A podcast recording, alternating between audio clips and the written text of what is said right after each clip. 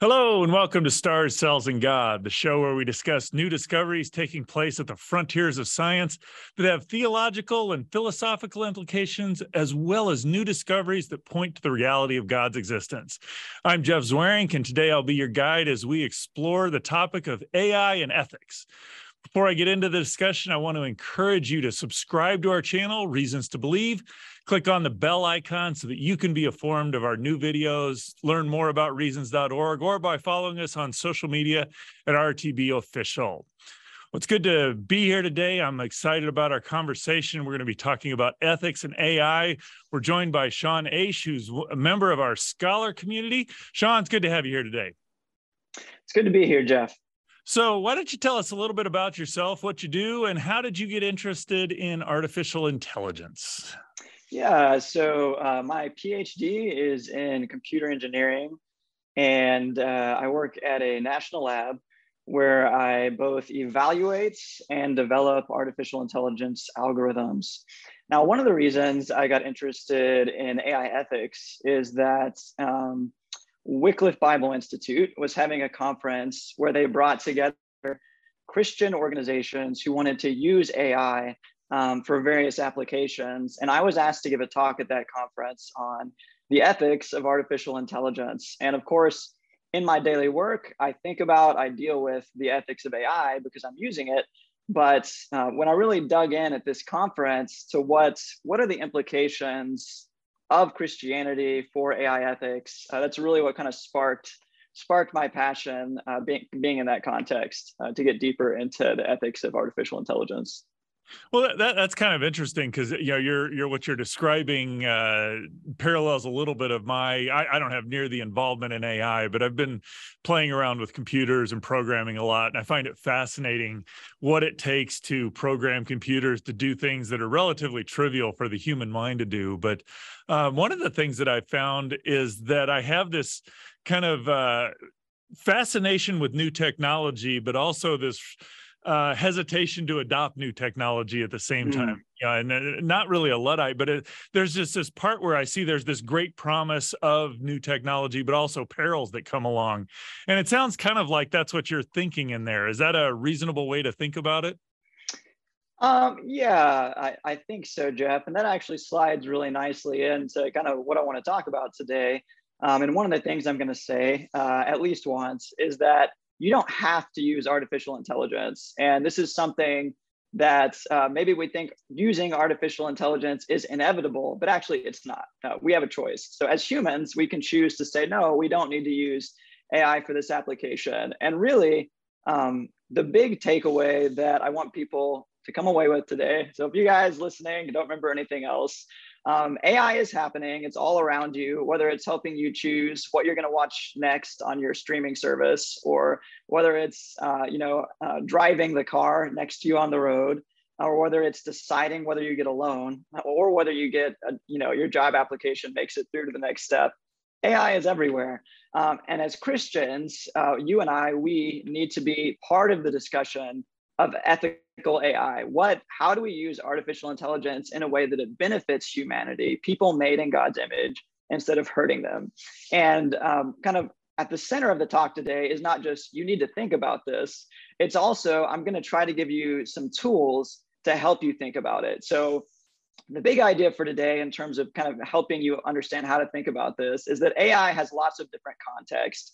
And we'll get into that during the talk. But in order to think intelligently about AI ethics, Jeff, you really need to have at least a basic understanding of these different contexts in which AI occurs, or what I call the context of AI.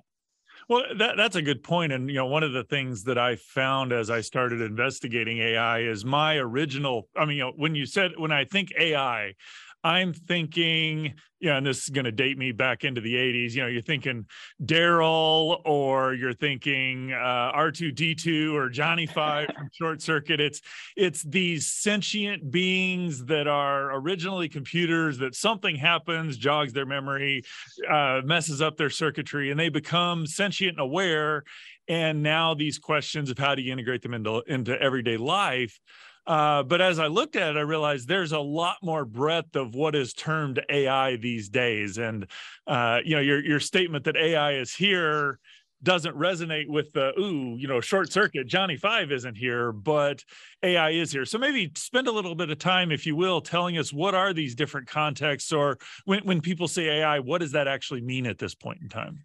Yeah, Jeff, no, that's a great point. And let's go ahead and clarify kind of upfront what AI can mean uh, to different people. So on the slide on the screen, you guys will see kind of a, a common illustration uh, for artificial intelligence versus machine learning and deep learning. So AI, a lot of times when people say that, what they really mean is general artificial intelligence. And you know, Jeff, what general artificial intelligence is, is what you were just describing. It's a robot or some type of computer program that has experienced what is often called a singularity, where suddenly it, it becomes conscious, it's, it becomes sentient. And that's not what I'm going to be talking about today. so most of the time, that's not what we're talking about, you know, C3PO or R2D2. In reality, usually when you hear AI and it's actually being used, they're really talking about machine learning. And a good example of what machine learning does is tell the difference between a picture of a cat and a dog or of a car and the sky. So if you're trying to drive, you know, self-driving cars, if you're trying to not hit another car, you need to tell the difference between a car and maybe blank space. So what machine learning is being used to do is specific applications, whether that's driving a car, image recognition, facial recognition, those types of things. We're not really talking about artificial intelligence. We're talking about applying these algorithms that can do things more efficiently than humans, or at least as efficiently in some cases. So th- this this strikes me as uh, you know going back to the the 80s and 90s, there was this big push to teach computers how to play chess, play chess well enough to beat a human. So we we built computers that could by some sort of algorithm, some sort of learning, wh- whatever you want to call it. I mean, there's m- many tools involved in that, but eventually these computers learned how to play chess and could play it better than humans. So when we're applying AI now, we're talking about uh, building algorithms, machine learning, deep learning that can recognize cats and dogs better than, at least as well as better or better than people. That's the sort of stuff we're talking about right now. Yeah, or play chess, or do robotics, or fly a drone. Okay. you know, a, a flying aircraft. Um, those types of specific applications. So it's it's not this general artificial intelligence where it can think like a person, where it can do lots of different things. It's very task specific, I would say. Whether that's playing chess, or you know, we had AlphaGo, where uh, you know, DeepMind created this algorithm that could beat the world's best Go players or best StarCraft players, right? So these, these very kind of application specific applications, I would say. So it seems to me, you know, so you got these specific AIs, if you will, things that could play chess or go or drive a car. Um, is so if you know, I've always often heard the term artificial narrow intelligence used for that, that it's like there's this deep learning, uh, you know, machine learning that's built into that that helps it do that is an artificial general intelligence just enough of those put together that it becomes broad enough or is there some further distinction there? Yeah so i would encourage anyone who's listening um, to read the uh, essay by alan turing who was a british mathematician and cryptographer who is most well known um, for cracking the enigma code in world war ii that the nazis were using to communicate back and forth. But in that essay, Computing Machinery and Intelligence, Alan Turing tries to answer the question um, what does it mean for a machine to be able to think? And uh, what he says, he, he proposes this thing called the imitation game because he says the question, can a machine think, is he says it's basically impossible to answer. And what the imitation game is, it's often called the Turing test, is you have a computer and a human and they're both talking to a third human. And if that third if the second human i guess if if the second human can tell the difference between the human and the computer then the computer doesn't pass the turing test. But if the human can't tell the difference then it does. Um, and alan turing argued that that would be a type of general artificial intelligence. Um, now there are some religion, there are a lot of there are a lot of objections to the Turing test implying artificial intelligence. So some of the fun ones, for example, as a Christian or as someone who's religious, you might say, well, a machine can't have a soul. Um, mm-hmm. and Alan Turing actually answers that in the essay, and I don't necessarily agree with his answer, but his answer was, "How can you prevent God from giving the machine a soul?" Mm-hmm. so it's and then uh, the other thing is the the machine doesn't have consciousness; it has no sense of continuity, so it doesn't have a past, a present, and it's not worried about the future. The machine is just running an algorithm.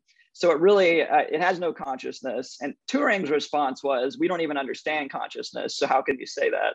Uh, but I think there's there's a lot of questions about what it what it means to be human and what it means to be sentient. They get wrapped up into this. But I think all of the AI ethics experts that I've read agree that these application specific mathematical models, which is what machine learning models are, it's just math, uh, some like weighted neurons in a network. Uh, these are not sentient.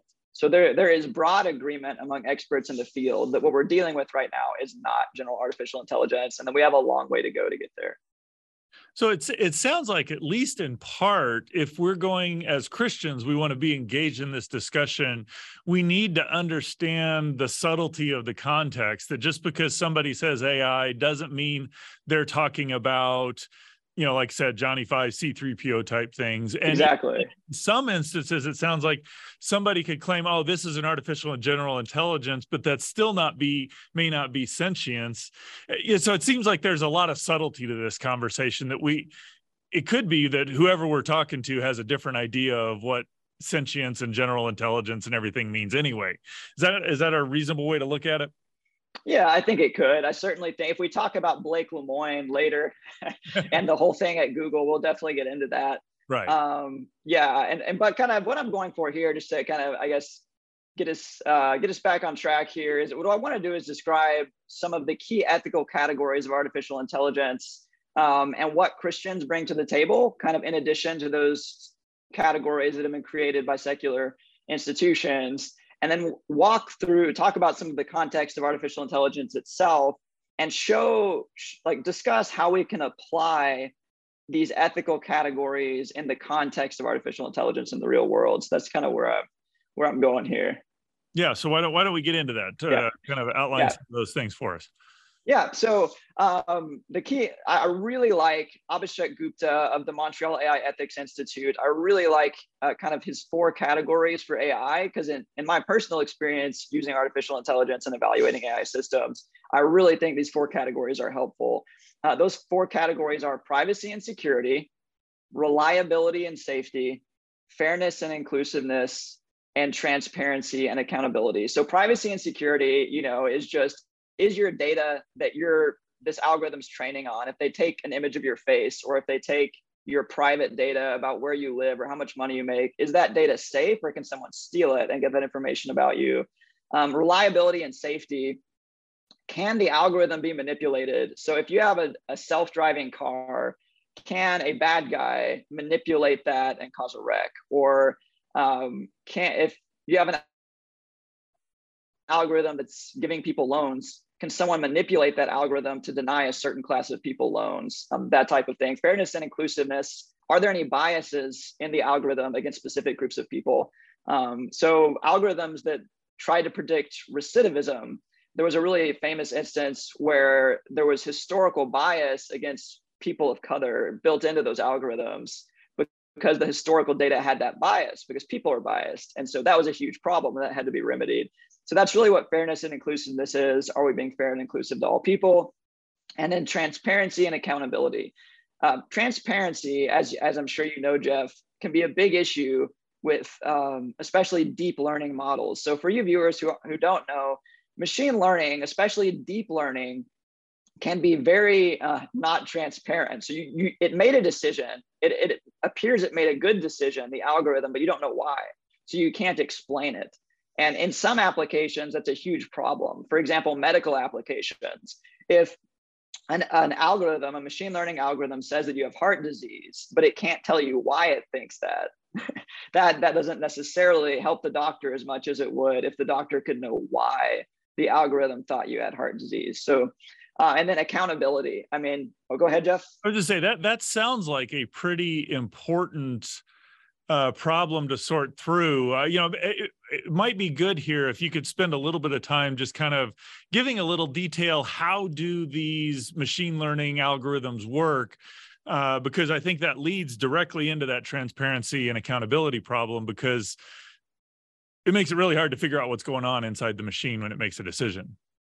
Yeah, so I'll, I'll do my best to give an overview here. I do have a slide on this a little later, but um, okay, we can put it off till then if that if that's a, if that's where. Yeah, I'll, try to give a one or two sentence. So so basically, deep learning works. You have a set of interconnected nodes, and each of those nodes has a weight. And what you're doing is you have this network of nodes, which originally was inspired by neurons in the brain, but it's not a one to one. So deep learning and machine learning don't work the way our brains do. That's not true. they, they, they were an attempt at imitation. But what happens is you take a set of training data.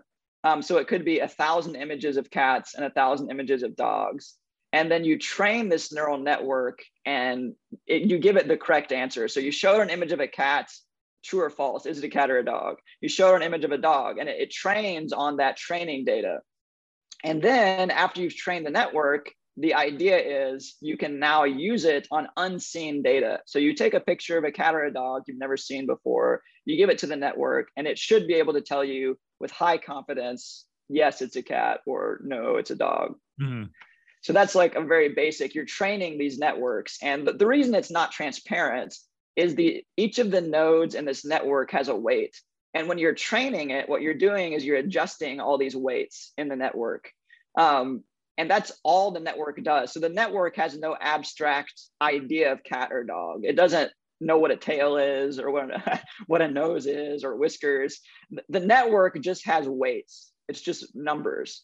And so like how do you as a human we think in abstract concepts. So how do you take those weights and figure out like what parts of the image it's honing in on. And right. there has been progress in this area. So we, we've made progress, but I, there's still a ways to go. Well, it, it reminds me, I know there's a fairly uh, popular, or well-known study of a an AI that was looking for the differences between huskies and wolves. And you know the training data was put in uh, you know the huskies and then wolves. And then the ai accurately got eight out of ten you know there was some number of images and then it used un, unlabeled uh, images and it got eight out of ten correct. And you're, you're thinking oh okay it's doing well. And it turns out that all the husky the training images had snow in the background and all the wolves didn't. And it turned out the two that it missed was the one where the wolf was on the snow and the snow you know and so it was doing something entirely unrelated to the wolves and the huskies to figure it out. So i think that kind of illustrates the uh, your description of it. It's like okay there are these weights there not a thinking process. And so is exactly. Yeah. we, that that's a pretty pretty substantial challenge uh inter- interesting things to worry about so so how does that go ahead uh, kind of going back to your your four points there how is how do we think about these ethical issues when it comes to ai yeah, well, I'm going to give some case studies later. So I'm going to punt that just a little bit because okay. I think it's going to make a lot more sense then. So let's kind of move on to some ethical principle, principles from scripture that can help us to think through um, kind of how, how we use AI ethically. The first one, I think, is stewardship. So as humans who are made in God's image in the Garden of Eden, um, we were given the command to steward the earth, to hmm. take care of the earth. And I think a part of that is, is helping humans to flourish. So, one of the really big questions we as Christians have to ask is Are we using AI in such a way that we're helping human flourishing, or are we using AI for profit and gain? right. And it, it could be both. Those aren't necessarily contradictory, but there's a good quote from C.S. Lewis where he says, Man's power over nature can become a power exercised by some men over other men with nature as its instrument, right? And so we don't want AI to become that instrument that we're using to oppress or exploit other people.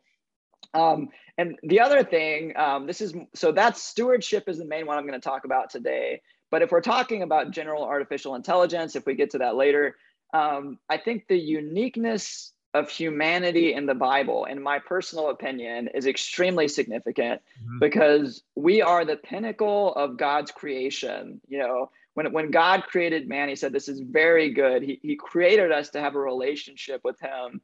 And I think as a Christian uh, specifically, the idea that we could create an artificial being that would sort of supplant humans, uh, as some people, you know, from an evolutionary view, you might say the next stage in evolution is like man machine combinations or uh, like just machines.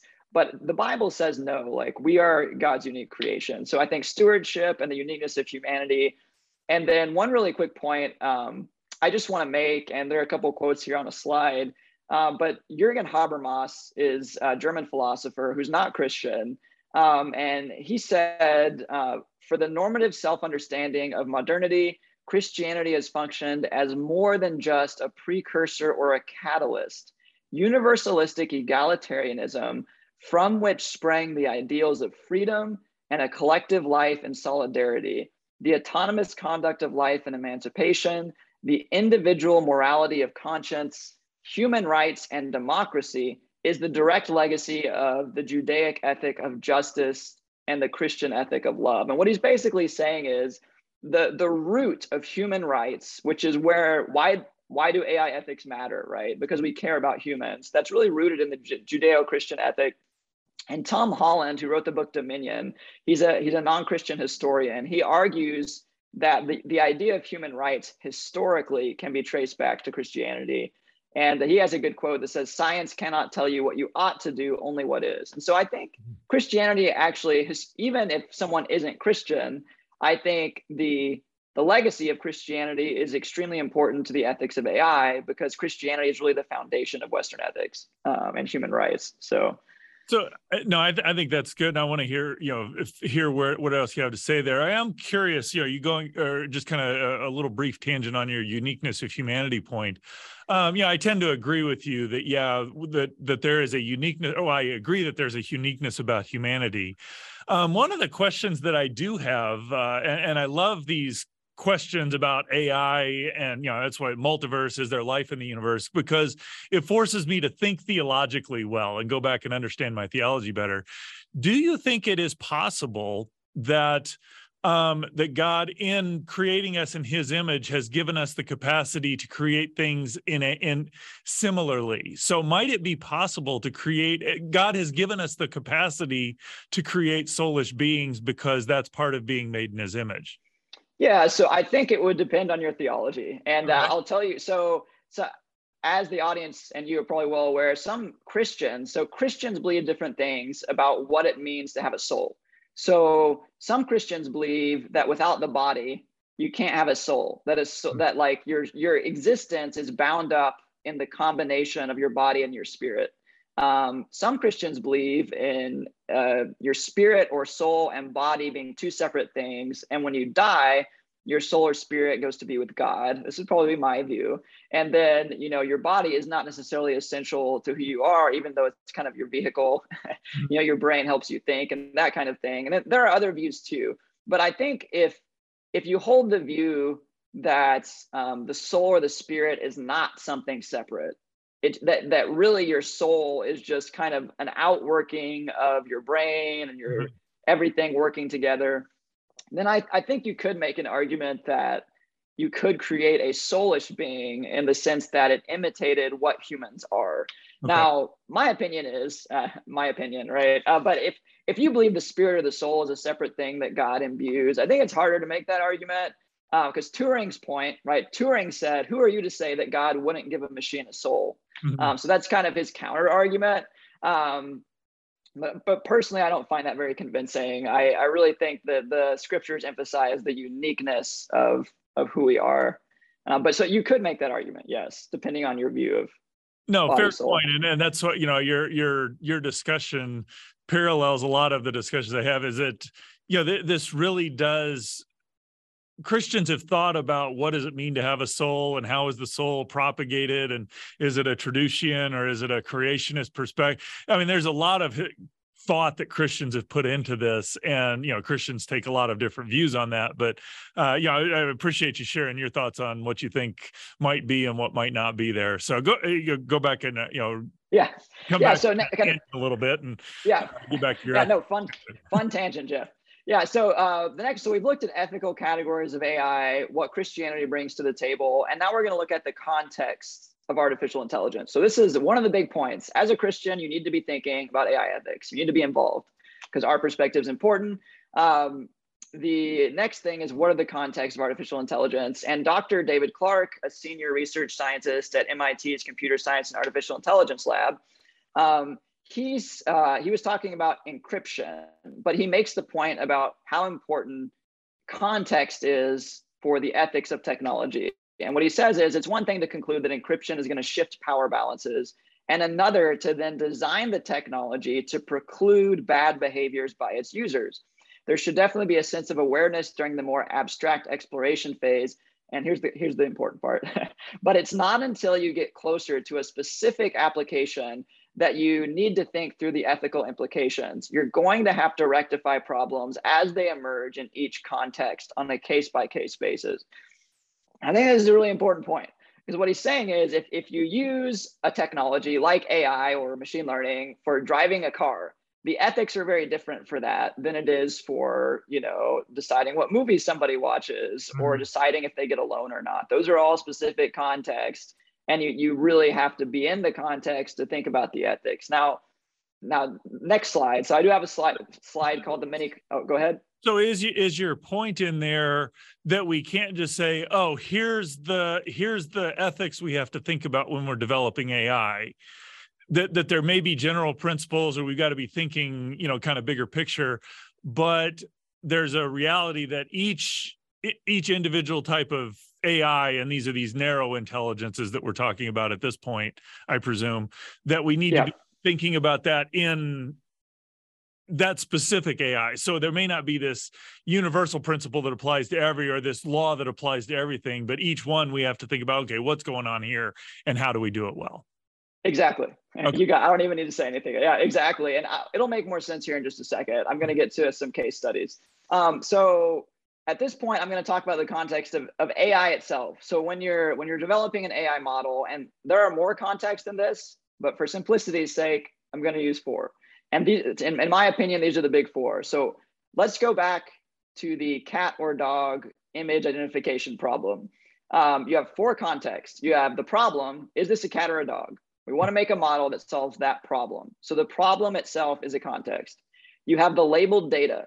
So the labeled data are all the images of cats and dogs you used to train the model. And as you mentioned, you know, the wolf uh, versus the husky, the, the labeled data had some issues or the way the model ingested the labeled data. So labeled data is an important context. Hmm. You have the model itself.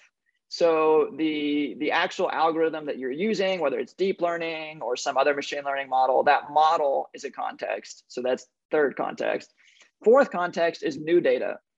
So whenever you take a new image of a cat or a dog, that's another context.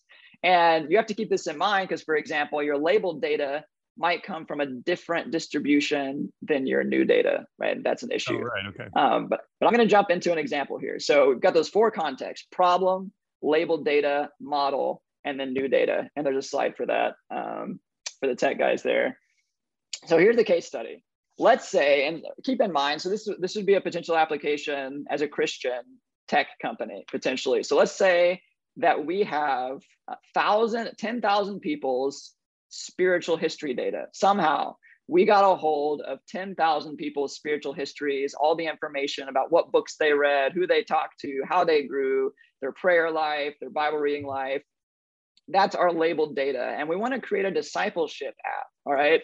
And what we're going to do with this app is we if we can get one year of a person's spiritual history then we can make suggestions about how to disciple them. So we've trained on a set of people's discipleship data and now we're going to try to create this ai discipleship app mm-hmm. that can help us to disciple people make wiser decisions about how we disciple people. Um, and we're going to think through the ethics of this using these different contexts and the ethical categories that we discussed can I say that me, it's a little terrifying to think of an AI doing that instead of a person doing it in the first place? exactly, exactly. And that that's great, Jeff, because that's the first point. So first context is the problem. And you're, you're spot on, Jeff. Um, stewardship. you know, should we use AI for this problem? And that's exactly the reason I think this is a great example. Um, we don't have to use AI. so maybe this is a bad idea to use AI for discipleship. Uh, but some of the que- like more specific questions under stewardship, what if we rely too much on the algorithm and not enough on the spirit of God? Mm-hmm. Right. And so there's actually a question of maybe it's not wrong to use the algorithm, but there is a danger there that maybe we become too reliant on that instead of on the work of God's spirit and that relationship and in the community and in our lives. I mean, so stewardship, right? Is there a better way? Should we use it? So that's the problem context. Now we have the labeled data. And in the labeled data, we're going to start to apply some of these ethical categories. So, first one privacy and security. Are we keeping those 10,000 people's data and the people who give their new data, are we keeping it private? Are we keeping it secure? Is it encrypted? Where is it stored? Who can access it? You know, is there any personally identifiable information that could compromise them? How long are we going to store it? Mm-hmm. You know, if you store that data forever, it's more vulnerable to being hacked or stolen. So that's a privacy and security issue. Again, privacy and security do we have the approval to use this data? Mm-hmm. And this is a huge issue in AI ethics because people steal your data all the time when you're surfing the web, right? And right. if we're talking about a discipleship app, you might have gotten this data from who knows what church in what area, but you know, is it do you have permission to use that?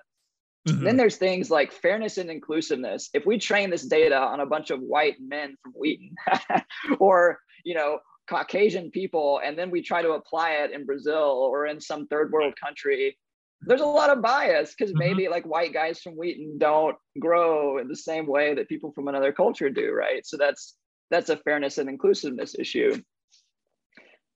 And then um, transparency and accountability um, one of the big things, you know, have we done basic exploratory data analysis to understand things, just like what you said with the husky and the wolf? You know, do we understand the data of these 10,000 people enough that we trust we can train the model accurately so that, you know, it'll, actually work? Mm-hmm. You know, is there missing data?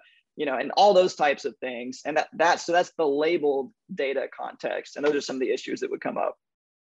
Well, and you know, your your description, I, I love that question about do we understand what's going on? Because you know, I, I look at that in the context of chess playing programs. Um, you know, the original chess playing programs, you know, eventually they figured out how to beat the grandmasters. But now, I mean, the chess playing programs are so much better than humans that there, there's no point in playing them anymore. So clearly the AI knows how to play chess better than what we do but it's not like you can ask a question oh why did you make that move? And so you, you this gap uh, as that gap between what the ai can do and our understanding increases how do you how do you deal with that? Because clearly it knows something better but is it know it because of something that's good bad or other? You know it that, that's that to me is going to be a big ethical problem that we have to figure out how to deal with that's a great question because that's actually the next context. That's the model context. So we've looked at the problem, we've looked at the label data. That's a model. And what I think one of the answers people have come up with for that is you have to have humans in the loop. Okay. So um, you know, if you keep a human in the loop for these types of decisions, and medical medical decisions is a great example. It's not like the doctor is still going to look at the images, even if the AI algorithm classifies it. And as long as the doctor is being ethical and not just relying on the algorithm. They're thinking through it, they're doing their own analysis, and you have a human in the loop, then the AI augments humans instead of replacing them. Mm-hmm. And this is a really key point, I think, for people to take away is that uh, in a lot of contexts, it's really better for artificial intelligence and machine learning to aug- augment us instead of replace us. So, it, I mean, th- there's, I, I, I agree with what you're saying, and it's like in my ideal world, that's the way it would work. Um, how do we actually make that happen? Uh, you know, th- there's, there, there was part of me that just said, okay, there, there's a lot of peril that AI brings. I think there's a lot of promise, but I don't know that in the way our society works that we're ready for it yet. So I like say, all right, well, maybe you could put some brakes on it. Well, I was watching a program and China is just all in on AI. I mean, I can't just say, okay, as the United States, we're going to back off because there's more powers to be than just the United States in deciding what's going on. How do you, how do we say we want to keep humans in the loop? not everybody wants to have humans in the loop. They think the AIs would do better. How do we navigate that as Christians? Yeah, so um, I the the best answer I've seen, and this applies beyond artificial intelligence to encryption and other things, is at some point to force people to play fair, you have to have government regulation. Okay. Um, now, the question of if you if you give somebody an AI that gives them an answer, are they going to be ethical? Are they just going to get lazy and use it all the time? To me, that's a research question. So I'm a researcher. um, in order to know the answer to that for any given problem, you need to do an experiment, right? You need to you need to say we're going to give doctors an AI, we're going to give disciplers, Christians who are doing discipleship, this discipleship AI, and we're going to do, you know, a test. We're gonna we're gonna study it, and we're going to see if people become too reliant on it. Mm-hmm. Because you know, as a scientist, my response is until you observe the tool being used in context, you don't know what's going to happen. You, you may have, I may have an assumption, you may have an assumption, but we have to observe it. Um, and then government regulation. So government reg- regulation can really make a difference, um, especially when you're dealing with big tech companies who are pushing AI forward, uh, mm-hmm. because the smaller companies have to compete.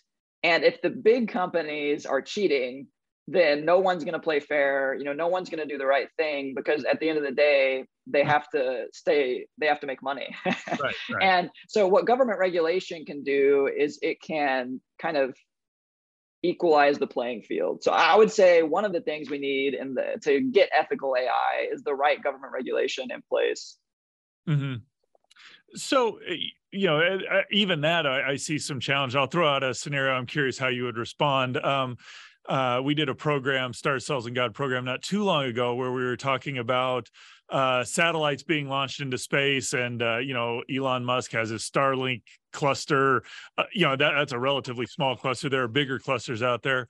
Well, all of these satellites impinge on radio band radio bands you know the, we, we've decided 40 50 years ago okay these are the bands that we can use and these are the ones that we can't. Well as astronomy has progressed we now need to be able to use some of those other bands. And so the decision that was good at the mm-hmm. time 40 50 years later is no longer applicable. And so i could see where yeah you do the test and you find that okay doctors do this or that in using the ai but 40 years in the the mores have changed the general population thinks differently whatever the training it, it how do you you know the moment you put a government regulation in place that's really hard to change. You know so how, how do you how have you what do you think about that issue or how would you what do, what do you see as ethics playing into how, how does ethics come into play there?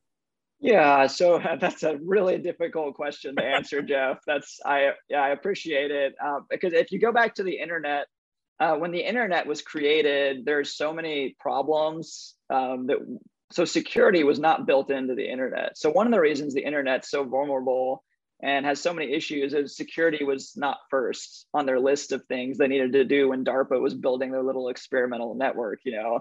And um, so I think you have to try to build in and i don't have an answer to this but this is my common sense answer. I don't i don't know how you do this in government regulation but what you should do is do a study every so many years to determine if things have changed and then update them right? That's that's a healthy that's what that's what research is supposed to do. So if you're researching medical ai the ethics of it new studies new research studies will come out every like a batch of them every three to five, five to 10 years, t- taking into account that change. And so that's the way it should happen. I have no idea how you actually get people to do that. So no, that's a fair point, and quite honestly, I think we've been dealing with that since the since Adam and Eve wrestled in the Garden of Eden. So, yeah. but, no, it, it sounds like there. It's this strikes me as a place where uh, Judeo Christian ethics and what the Bible has to say about how to do things has a great capacity to allow us to use the benefits of AI while mitigating the dangers of it. Um, and, you know, and you, you mentioned a number of times worldview is important. Um, uh, how wh- where do you see this playing out in the next few years i mean i you know i've kind of thrown it back to you uh, just to to get your you know we're going to wrap up here in not too long uh, you know what what are your what other thoughts do you have on these these type of topics here? Well, yeah, I mean, so just to, just to kind of finish up here. So um, there are people have actually started. There's a company. I'm not. This is not a, a, commercial, but they're called Virtuous AI, and I don't know whether they're good or bad, but they actually offer ethical AI as a service. Hmm. And I think this is really interesting. So you can take your data or your model and you just hand it to them. Um, presumably, they have a secure environment to test it in. I don't know that, but they they help you with explainability, understanding why your model makes decisions. They give your model a virtue index score that tells you how much bias is in it, how much bias is not in it. And they also have AI advice. So they do consulting. Now, I have no idea if this is a good company or not, Jeff, but that I I think there's a recognition that ethical AI is a problem mm-hmm. um, and that we need to do more. And of course, if you want to talk briefly about Blake Lemoine and the, the Google LaMDA AI, you know, we can hop onto that if we have time. But yeah, I, I think the community knows this is an issue. Right. There are companies popping up who are trying to address it. And so definitely, you know, I'm optimistic. I mean, I, I'm realistic in the sense that AI is going to be abused, but I'm also optimistic in the sense that there are people, both Christian and non Christian, who care about AI ethics and who are trying to do something about it. One last question before we wrap up here. Uh, you know, I, as technology throughout human history has always advanced. I mean, you know, you go back and oh, when bicycles were introduced, that changed things. When cars, when radios, and you know, what, whatever it is, there's always been something new in there. Um, do you think AI is just the latest example of that and will adjust and adapt? Or do you have a do you have a position and, and this is my position is why i'm asking this specific question that it seems like ai is a big enough uh, powerful enough tool that it may be so big or so powerful that we need to be extra careful with it. So, yes, when we introduced cars or the internet, okay, that was a new thing. And uh, yeah, we adapted and figured out how to use it pretty well. Um, but I know a lot of people who've been won the lottery, they've just gotten far more, a far bigger tool than they were capable of handling. And there was a lot of carnage even well intentioned in their use uh, in what they wanted to do with it, it just caused a lot of damage. Where would you put AI in your assessment uh, at, at, this point? Yeah, so I would say that AI is 100% at least on this at the same level of innovation and change as the internet itself. So I would put it at least that high. I I'm a little bit because if you think about the way the internet changed the world starting in the late 1980s. I mean, it was a fundamental shift in the way that people communicated. We mm-hmm. suddenly, you know, as as the internet developed, we had instantaneous access to information. The internet enabled innovations like the smartphone, like always on. You know, it changed the way that we as humans engage with one another in the world. And I would say that artificial intelligence will be at it just as groundbreaking, and it is being just as groundbreaking. And so I would put it at that level. I'm a little bit more skeptical um, of AI as it currently exists to put it beyond the internet. So, okay. personally, I would say, yeah, definitely equivalent equivalent to the internet. But unless uh, you know the singularity happens and we get R2D2, which I don't think it's going to, frankly, but um, that's my personal opinion. It, I think in 40 to 50 years, we might have. It could be sooner, I don't know who's working on it, but we could get something that looks to us like a general artificial intelligence. But I I think it could be hundreds of years or never before we actually experience a true singularity where a machine has consciousness. And that's kind of where I would put that. Very good. So one one final question for you here. Um, do you think that AIs, we could build an AI that can do hu- virtually all human level activity as well as or better than humans? Yeah. Um, Regardless of whether we're talking sentient or not, but just a general enough AI that has enough capacities like that. Yeah. Yeah. I mean, I have no idea. Yeah, definitely for specific tasks, that's already been demonstrated. I mean, um, AI can do a lot of things better than humans, um, at least to a certain degree. You know, there's sometimes there are edge cases where it fails, but I definitely think yes, we can create AI. They can imitate humans. They can outperform them at many tasks. Um, I actually think one of the limitations right now is robotics. And you know battery life and things like that. But you know as, robotics gets uh, gets better you know in terms of i think that then you apply the ai in the context of the robotics. And then yeah i think most things humans can do um, there are hard things like um, language and images but we're obviously making huge progress there but we're not there. So just to be clear even the best language models still are not at human level yet. So there are certain things the human brain is wired to do really well. We're working on it. But I, I do think in the next 10, 20 years, we could get there definitely. Well, thanks, Sean. I really appreciate your comments. This has been a fun discussion today, and uh, hopefully, people have found it interesting. You know, I do just want to remind people Sean is one of the members of our scholar community, and uh, just really appreciate his joining us today. And thank you for joining us on Stars, Cells, and God. And join the discussion in the comments below. And remember to like this video, to subscribe for more content. New episodes of Stars, Cells, and God are released here Thursday and on YouTube and your favorite app podcast uh, podcast app. Be sure to share the video with a friend and remember the more we know about science, the more we have reasons to believe.